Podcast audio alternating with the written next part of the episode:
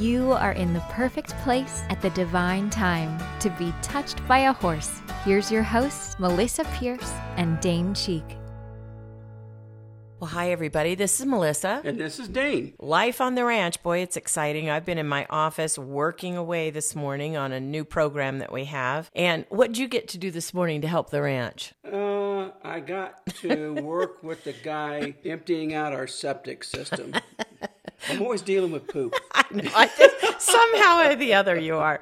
So we have one on our house and one for our, what we call student center in the barns. And so it was time. So that was great. Thank you for doing that, babe. We have focused on a few podcasts lately on our son Cody, who's the professional cyclist, and his wife Kathy. And we've also talked about Kevin, who lives in Houston and is married to beautiful Paula, and kind of a lot about their different lives. And of course, we've mentioned Molly, and I don't want to go into too sad of a podcast, but I thought today that we might discuss our third and wonderful son, Corey. Yeah, extraordinary. Absolutely. We love him. Absolutely. So, to set this up about Corey, I'm going to back up and say a little bit about Molly. So, after Molly had her first organ transplant of her intestine, she could eat food, she felt better. It was not even a year before they realized her kidneys were damaged from all the meds she had needed through her life and all the experiences she had had medically through her life. So I became her kidney donor and we went back to University of Nebraska where she had had her first transplant and I gave her my kidney and that's a whole nother podcast probably around that. But the following year, she was eager to get out near her best friend in Los Angeles, go to college out there, be a college kid. Part of me was really excited that she had the health to do that. And part of me, you might remember, was depressed. Yeah. I just couldn't Hell believe this kid I had watched over so carefully and so many hospitalizations and even gave her a body part was going to move that far away. And then we, we no longer had reins on her, so to speak. Yeah, or to just be sure that she was getting the doctor care that she needed. It, it was complicated. It wasn't like just empty nest. It was really complicated because she had been one of three in the world with her disease. So for doctors to understand about her and her body was not easy. And I had been her sort of living medical chart for all those years. So anyway, Molly had had a history out here in Colorado and it continued in California of dating boys because she was very cute, bright blue eyes, very pretty, very petite. She was a little five foot two, about 102 pounds. She was just adorable. And she had dated different boys, and she'd say to me, Mom, at some point, I need to tell this guy that I go in and out of the hospital a lot and that I've had medical issues and that I might even have things on my body beyond scars. She had some apparatus on her body. So she would ask me, should I tell them early in the relationship or later in the relationship? And I really didn't have any great guidance for her. That was new territory for both of us. So she would try on the third or fourth date when things were getting a little bit more serious. And what would happen is they'd look her right in the eye. And of course, they were young guys. She's 18, 19, they were too. And she, they'd look her right in the eye and, oh, that doesn't matter. And you're beautiful. And I really like you. And I want to continue to date you. And then would not call her, not text her, not respond to her calls, just completely what they call today ghost her. And it broke her heart many, many times. She tried on the first date saying, Look, before we even get close, let me just tell you about myself because I'm not the same as a lot of girls and I have some high medical needs and all of this. And, you know, she was trying to figure out like what was the right time to tell him. So they, they, she had had her heart broken many, many, many times. One time, though, it's a funny story. The kid that picked her up and he wasn't ready for a date. Right. Remember him? Right. So I had taken her out to LA and got an education in how expensive it is to live in LA. her dad who lived in Phoenix, and myself were going to share the cost of her apartment for her while she was in college. So I looked and looked and looked, and she was willing to live in some really bad areas, bad because it was her first apartment. She was excited. And I was like, no way am I putting my precious little girl that could be stuffed in a trunk in some of these nasty places in LA. So we finally upgraded her budget substantially and got her a cute apartment in a second floor apartment in a really small house with rent control near the Santa Monica College in Santa Monica. And she was thrilled. We went to IKEA, decked it out. I mean, it was really cute, looking for a roommate for her and all that. So her best friend Lauren came. She was living in Hollywood and she came down to see Molly in Santa Monica. And she told me this story. So Lauren said she was sitting on the sofa and Molly was excited because this boy from college, now she's in college, asked her out to dinner. And it was her first real Los Angeles date, Right, you know. So she was so excited. So she came home, she washed her hair, she put on a cute sundress, she, you know, did all the fun things girls do to get really pretty for a date and had her little makeup on, her perfect shoes. She loves shoes, had her perfect shoes and all that. And her apartment had a solid door that had a screen door. So the boy who had asked her out comes up the steps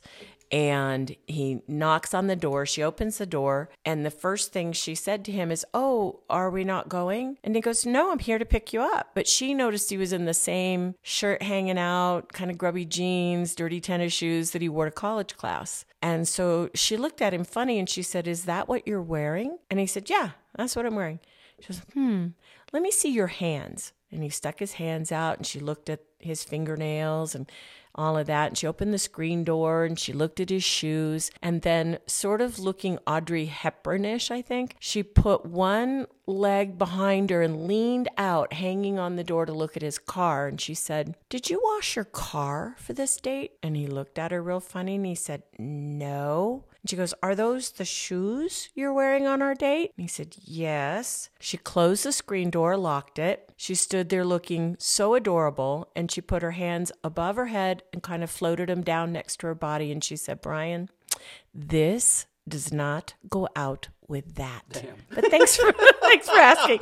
She closed the door and she and Lauren went out to dinner themselves as two girls.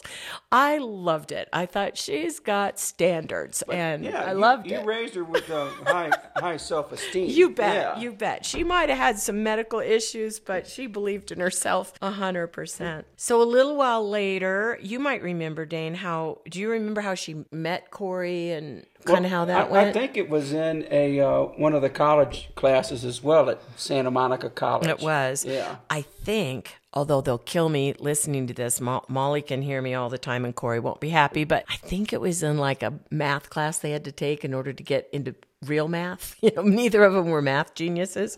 So they were in that class laughing, getting to know each other, and dealing with this math class. And I flew out to LA to see her, to just check on her and see how she was and spend a weekend with her. And I took her to Bubba Gump's on the Santa Monica Pier, thinking that would be a fun place. And it was a really fun place to go. So we're walking on the pier and we go to Bubba Gump's and we sit down for dinner. And I said, So tell me about your dating life. Have you met anybody?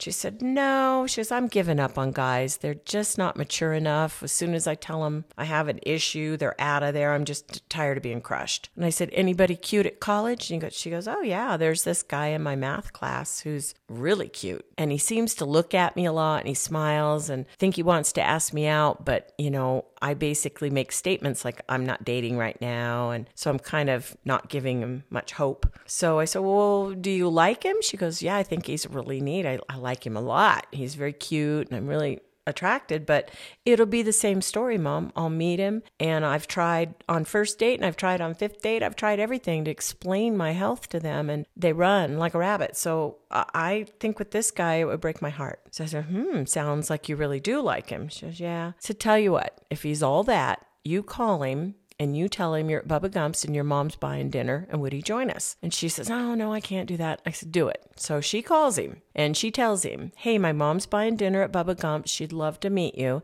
This is out of the blue for this kid.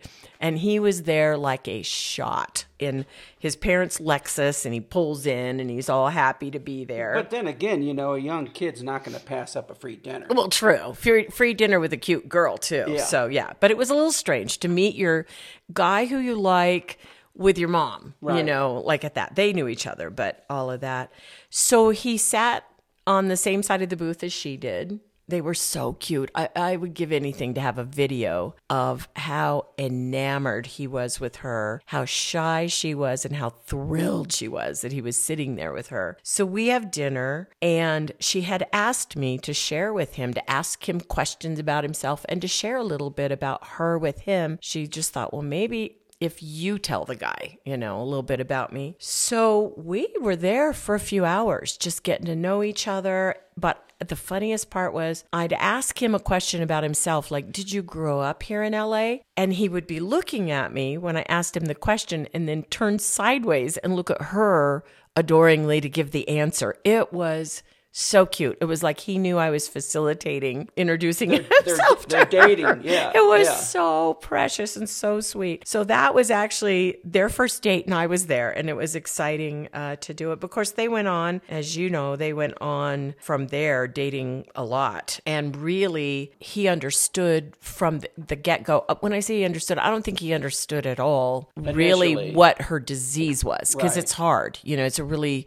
mind bending when you're one of three in the world. So he didn't understand, but he understood it was complicated. He understood it was serious. I was able to say to him, look, there are times, and I'm terrified being in Colorado and her being here. There are times when she needs to get to an emergency room like now, and you could be on a date. You could be at the beach. It could be the middle of the night, but she's got to go then. It's nothing to mess with. And he understood, and her roommate understood. Her roommate took her a few times to the ER, but he was amazing. And I remember, I think it was Valentine's. And, and Corey, if you're listening to this podcast and I get any of my references inaccurate, I apologize. It's my memory of all this, and I'm sure I don't have it all right. But I do think it was Valentine's, and they were getting ready. She was dressed up, he was ready, and going someplace really nice for dinner. And she spiked a fever and had to go. And I think that was the first time he went through the whole experience of emergency room and her care. And he went to the back, you know, with her, not to leave her alone. Yeah, and just stood by her yeah, side. just stood by her side and really got a glimpse as to how serious the whole thing was and, and talked to me. So they go on for a few years. They went to Paris, remember? Didn't she have a medical issue at one time and Corey lived with us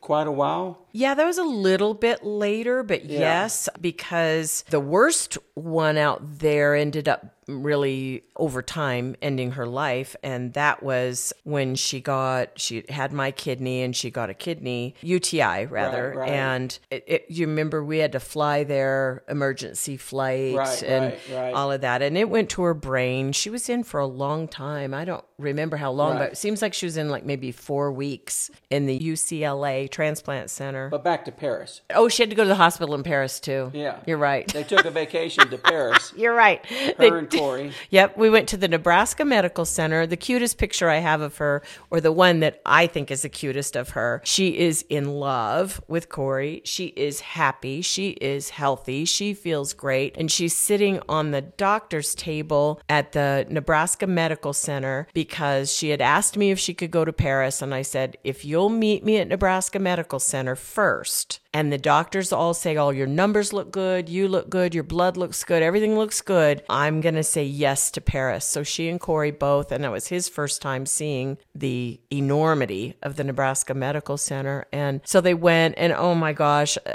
she was healthy enough to go, and they fly off to Paris. It was exciting. It was really an Right, exciting right. time. But I think she went in the ER in Paris too. In too. Paris, yeah. I took her to New York City once. She went in there. She'd been in a lot of different ERs around the country and around the world. So it's kind of part of it. And that time that we flew there, gosh, I just remember flying there with Corey's voice in my head. I think this is the sickest I've seen her. And he was scared. And we flew there as fast as we could. We got into UCLA Medical Center in the middle of the night. And he met us there. And we went in to see her. And she was in intensive care. And it had gone to her brain. And that was terrifying for me to think that this bright, beautiful, clever, funny girl, you know, would this damage her brain? It did didn't, but it seemed like it. I remember I asked her if she knew how tall she was, and she said she was six foot one. Remember Right. that? And I went, "Oh yeah, the the the brain's not doing well." We asked her where she was, and at the time she was working for the VCA, the vet hospital, same vet hospital that Betty White took her dogs to there in, in LA. But anyway, and she said, I, "I'm at the hospital. I'm at VCA." And I said, "No, you're not at VCA. You're at the UCLA Medical Center." Sadly, they made a deep mistake, a very serious mistake. She needed a blood transfusion. She was finally feeling really good, and we were going to play a board game, and she was getting this blood transfusion. And somehow, a miscommunication with the nurses, they weren't careful enough, I guess, and just a tragedy. They uh, infused her with blood that was not compatible with her two organ transplants, and it started her over the next three years into a slow decline to her death. I had to go to LA to get her, to kidnap her, basically, with her best friend Lauren, because she was not doing well. She was in denial. She didn't want to believe that she was in as much trouble as I knew she was because I was watching all her medical numbers and watching how often she needed to go get IV infusions and I knew we're we're sinking the shit. I didn't know why. But let's take a step back. You know, Mm-hmm. Yeah. her and Corey were just madly in love. Oh yeah. another, Oh you yeah, know? for sure. Yeah. Cute, cute, cute. I've got lots of photos of him. He drove, he drives like an adult today, but he drove like a young guy, like a crazy person. She loved it. One time I remember he got dressed up to go do something with us. And I said, Wow, Corey, you look great. Because the style for kids, Kevin and everybody at that time was sort of more uh, hard for adults to take. I'll say it that way. I said, Gosh, Molly, I'll get him some clothes. Look what a fox he is all dressed up. She goes, Mom, I don't want him to be all dressed up. I like that I don't he think he looks very good in his clothes. I don't want other girls going after him. I'm like, okay, well, that's mean. Yeah. That's mean, but He- he- okay. He, was quite the catch. And- He was. Yeah, He's a yeah. handsome, handsome dude for sure. Still is, but very handsome dude. Very much so. So, you know, then she comes back to Colorado, and the truth of it was that Corey figured out there goes the love of my life, and she's going to be in Colorado till who knows when. This wasn't a trip home. This was dialysis. This was serious. This was really a decline for her. So I remember being so moved by and emotional that Corey dropped out of college, much to his stepdad's dismay, and moved in with us and took her to dialysis and was by her side uh, the whole way. Yep. It was remarkable thick or thin. He- he was remarkable. there. Yeah. I mean, I know people who are married that don't have that kind of commitment to each other that he showed to her and she showed to him. It was, I I mean, it was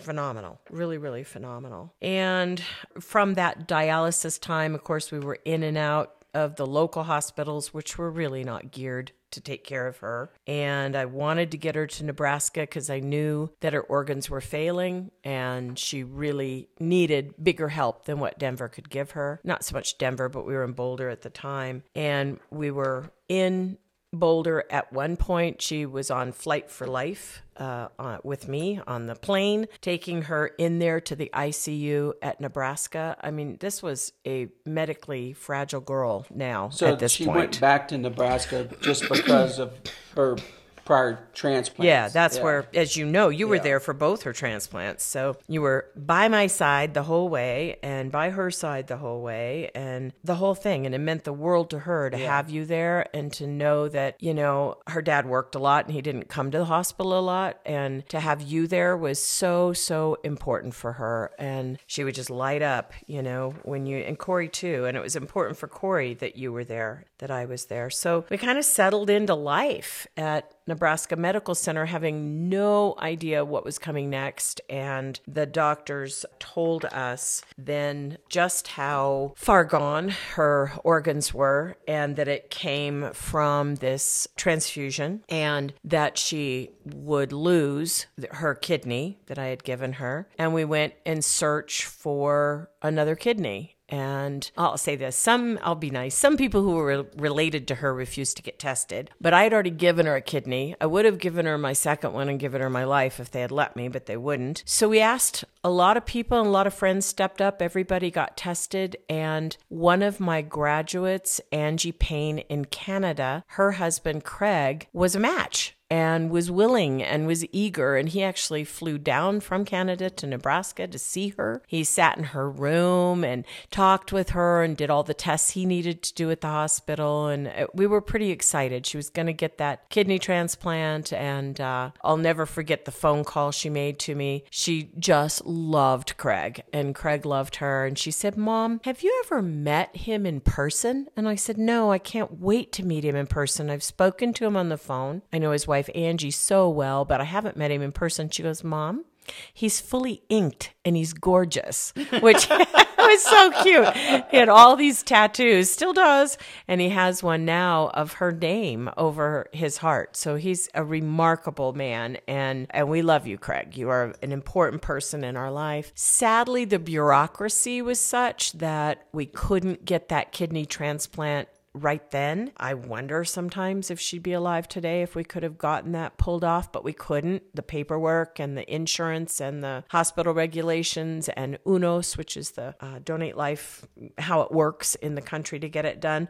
So Craig flew back to Canada, ready, willing, and able to come in. And sadly, in that time, her body rejected the intestinal space. And so now she's losing the intestinal transplant and the kidney. And they informed us she would also need two other organs on top of that. So she became a candidate at that point for a four organ transplant. You remember me saying she was five foot two, 102 pounds as listeners. So she was too old. She was 22 and a half. She was too old to be in the juvenile list because that's where most people that physical size would be. So she needed something rare. She needed somebody who died, not of a disease that could be damaging their organs. They needed four healthy organs from one person. Car wrecks don't usually do that because the organs are damaged. So it was a needle in a haystack. And we knew that and we prayed and we hoped for the best and we trusted that God's plan would prevail, whatever that plan would be. And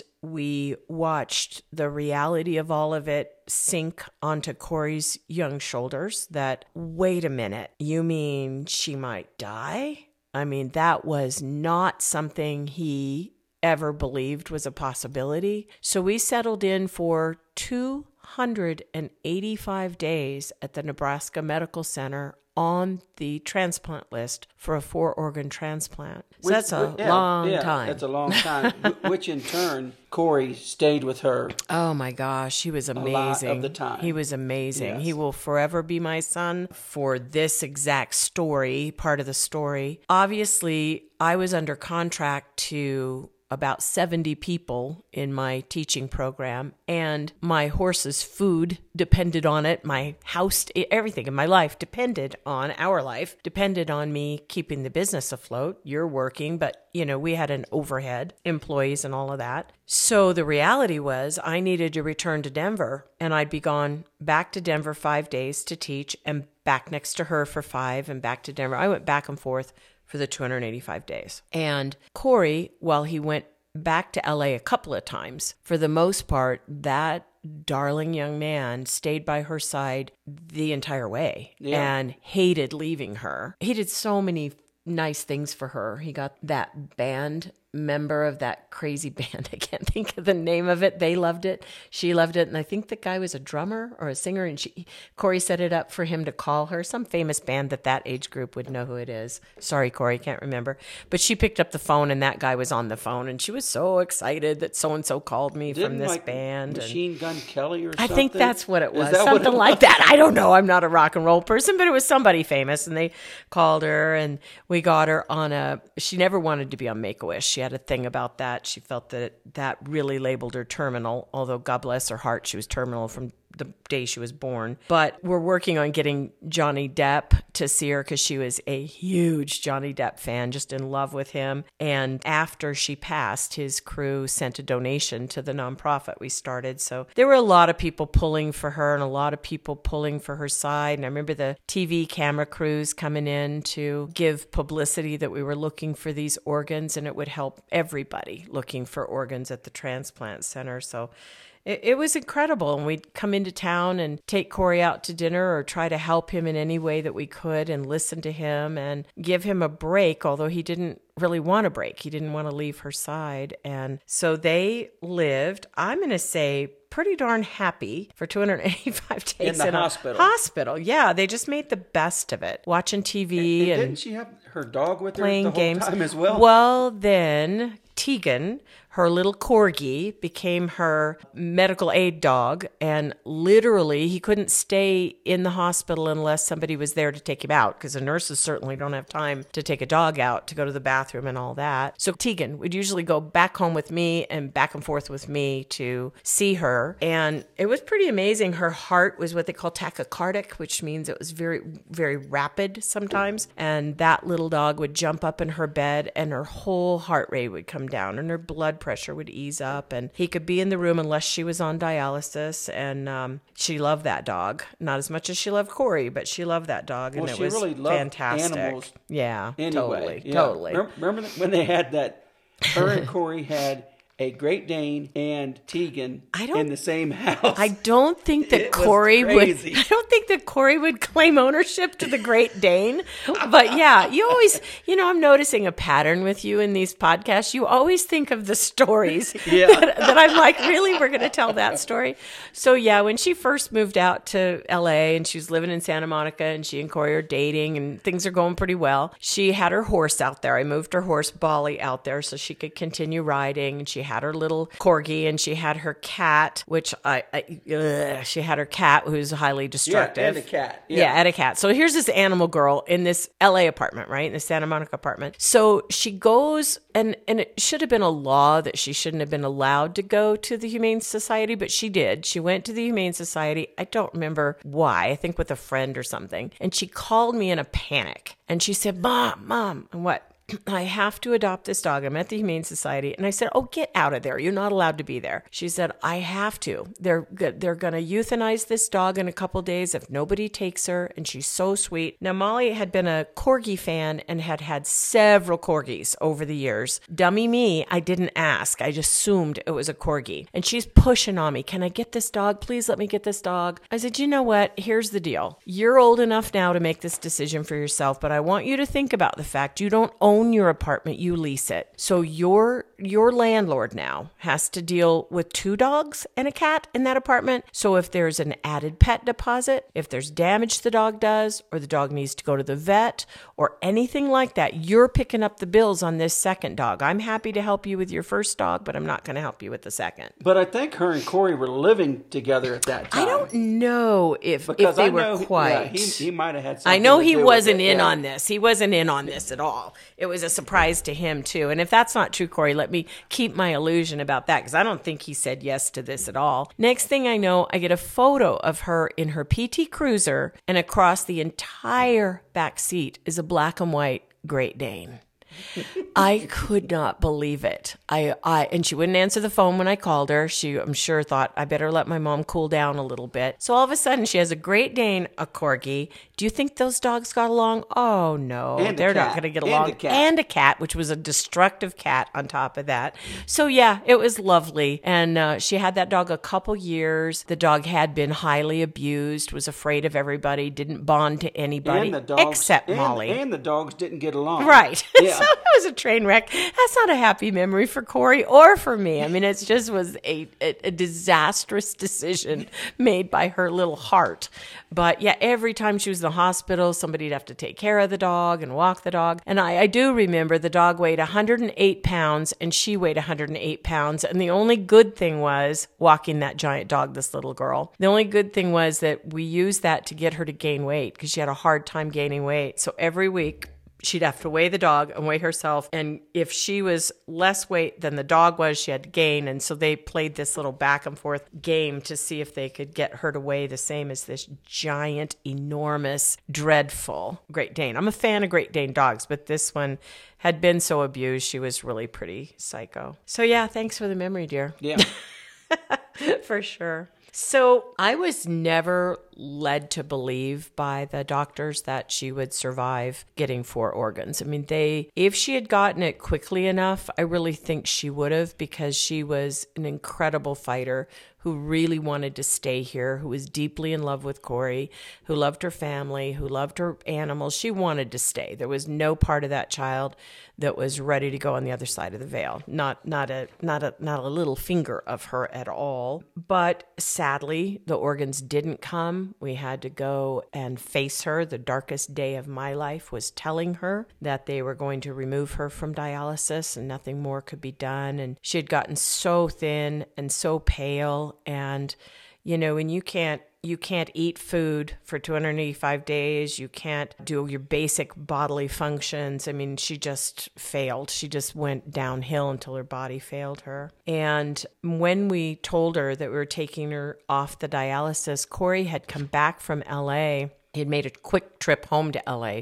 Actually, I was home in Denver. It's the only time we ever left her alone. He was gone and I was gone. One time we leave her alone and her soul decides that's her exit date. So we came back and he had an engagement ring for her and beautiful ring and he had given her the ring. She was excited. So when we knew that we were taking her off the dialysis, it meant she would have anywhere from 48 hours to, to as long as two weeks to live maximum. So the hospital got together and threw her a wedding. Her dad came in from Phoenix. Some of his friends came in from Phoenix. People all over the hospital who had gotten to know Yeah, her. it- it was great. It was Nurses great. and staff. It was surreal. It was absolutely surreal. She was um, very yellow. Her eyes and her skin was all puffy because you come off of dialysis and your liver takes a hit and everything takes a hit. So she went up the aisle in her beautiful wedding dress. The hospital got her and her best friend Lauren was there and it was a very surreal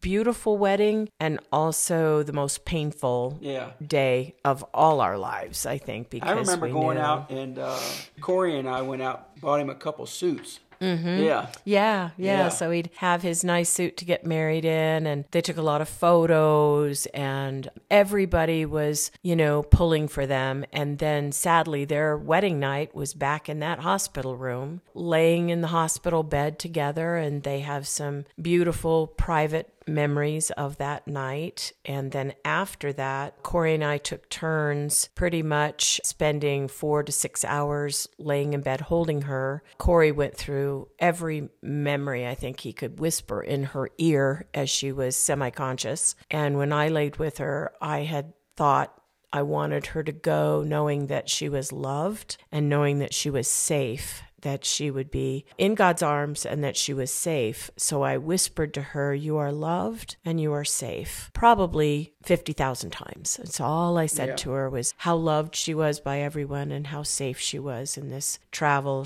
to the other side of the veil that she was making. So she passed at 1:11 in the morning. Um, we're facing that date pretty soon. It's June 3rd and uh, into the early hours of June 4th. And we have more to the story, but I'm not going to go into it. It was an incredible night that night. Some sort of magical things kind of happened, ways for her to convince us that she was Still well on the other side, you know? And yeah, some just amazing things. Maybe I'll go into that someday on the podcast, but kind of mind blowing things. And then we all packed up uh, this room they had been in for almost a year and drove back to Denver. And Corey lived with us for three months And he and I cried and grieved and shared and cried and grieved and shared with friends who came with his fam- his mom came to see him with, you know, everybody coming to support us for her memorial and in every way that they could, you know, to support us emotionally. And I went to Corey and said, I think one of the things Molly really cared the most about was that you could be with her as much as you were with her, and that Dane and I could be with her as much as we were with her, and that we could afford to have the apartment in the hospital and pay the bills and do the travel and pay the gas and all that. And she had a sensitivity knowing that there were other people laying in that hospital waiting for organs whose families weren't able to afford the plane ticket or the gas or the time off work or the hotel room to come and see them. Today, as we're making this podcast, just to raise our listeners' awareness, there's people all over this country in transplant centers and their relatives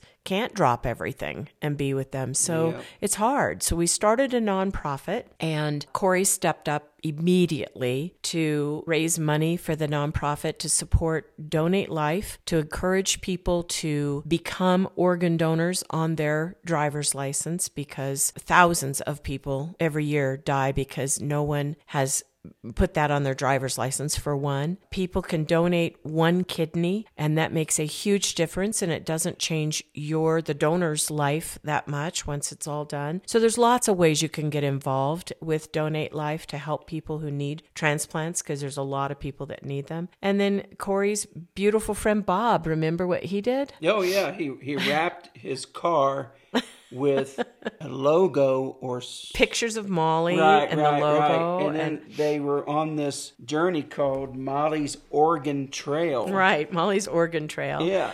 And they set out across the country. And uh, I mean, honestly, we should have Corey come on as a guest someday on the podcast and talk to us about that because they had an amazing adventure with his heart shattered into a million pieces going all over the United States any place that would let them speak or get donations to raise money for Donate Life and and for our nonprofit for Molly's dream of being able to give money to families that needed it who were needing. And we did. We gave plane tickets. We paid one family's electric bill that had fallen behind uh, for six months, and we paid their whole electric bill up for them, and different things like that. The nonprofit eventually closed because of HIPAA, because of the laws in the United States of HIPAA. Uh, the hospital had no way to let us know who needed the support that we had. So I worked with the head of the hospital. I worked with many, many people with all the strength that I could muster during my grief to see if there was some way to make it work. And, and there just wasn't. And I'm sad to say that, but there just wasn't any way to locate and find the families that needed it. Social media was in its early stages nine years ago, too. So it just didn't work. But bless Corey, man, he went everywhere raising money for that.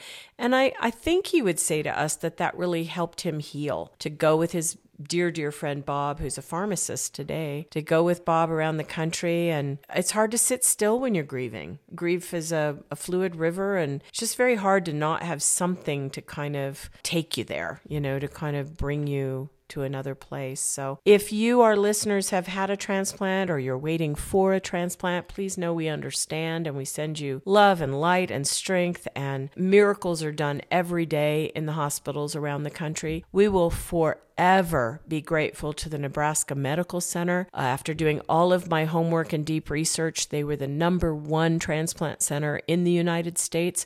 You might be thinking, why in Nebraska? They, on the backs of their shirts, they say extraordinary care, and it is extraordinary care. And it was the center of the country. And back in the original transplant era, they needed to be located somewhere where organs could get to them quickly. So it didn't work to have them, you know, in New York or, or Seattle. It needed to be in the center of the country, so that's kind of part of its history. But their success rate is phenomenal. If any place could have done it for, that would have been it. And I'm happy to say that he found a new love, Jackie. Yeah. And so Corey yeah. is married today, living in California. Got out of LA, but living in California. And he married to Jackie. To college. Went back to college. Degree. Yep, got finished his degree. He is a incredibly handsome, strong, wonderful young man. I remember him crying in my arms saying, "I will never find anybody else. I'm going to be alone my whole life." That felt like the reality to him, and I said to him, "All you have to do is let them see how you are the real deal for better for worse, and you're going to have women lined up on the sidewalk because I I don't think I've ever met another young man who was as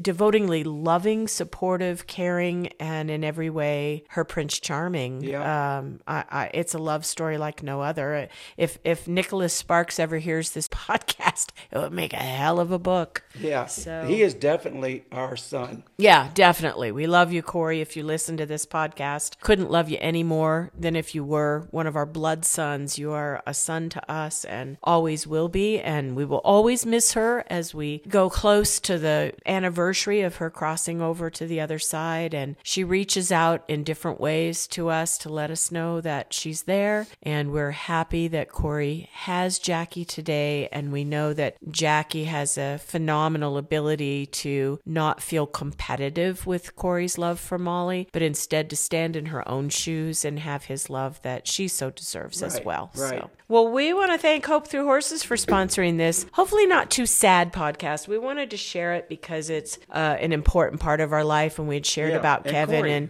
And yeah, big we'd part of shared about. Kevin and, and Cody and Molly, and, and this was a huge chapter, not an easy one for me to share or for you to share, but certainly a huge part of our life. And we hope listening to this that you'll stop and take the time to go to donatelife.com and become an organ donor because there are so many people that need organ donations across our country. Thank you for joining us. Thank you for doing this with me, baby. I Oh, see the, you're welcome. the tears in your eyes reflecting the tears in mine. Yep, I love yep. you. And I love you for standing by her so strong. And uh, one thing that happened the, the last few days, last four or five days of her life, a dear friend of hers was there and gave her a pedicure and a manicure, little tiny nails on her toes and little tiny nails on her thing. And she had picked this sort of bright blue color. And you asked her at one point, whispered in her ear, What can I do for you? You know, just trying to think of anything that we could do for her. And she said, Paint your toes. So my sweet husband, this man I'm so in love with, her girlfriend painted his toes this bright blue nail polish and he wore that nail polish until it chipped off of his toes, like for weeks and weeks after she died. I wore it to play rugby. exactly. And I was wearing flip flops, and people were like, dude, what's What? up with the toes? Yeah, and you told them with pride, you know, I did this for my daughter, and Yeah. And that's what she asked me for, and that's what I did. So Yeah, yeah, yeah. it was great. It was great, and so many more stories. We've we've had quite a life together in our family, and thank you for listening today. And we know that we usually make you laugh, but we hope today we made you feel. Talk Yeah. to you soon. thank to you, you soon. everybody. God Bye-bye. bless. Thank you for listening to the Touched by a Horse podcast. If you'd like more information about anything we've talked about on the show today or our certification program, please visit our website at touchedbyahorse.com. That's touchedbyahorse.com. Or contact our office by phone at 303 440 7125. Also, be sure to keep up with us on social media. We're at Touched by a Horse on both Facebook and Instagram. See you around the barn and on the next episode.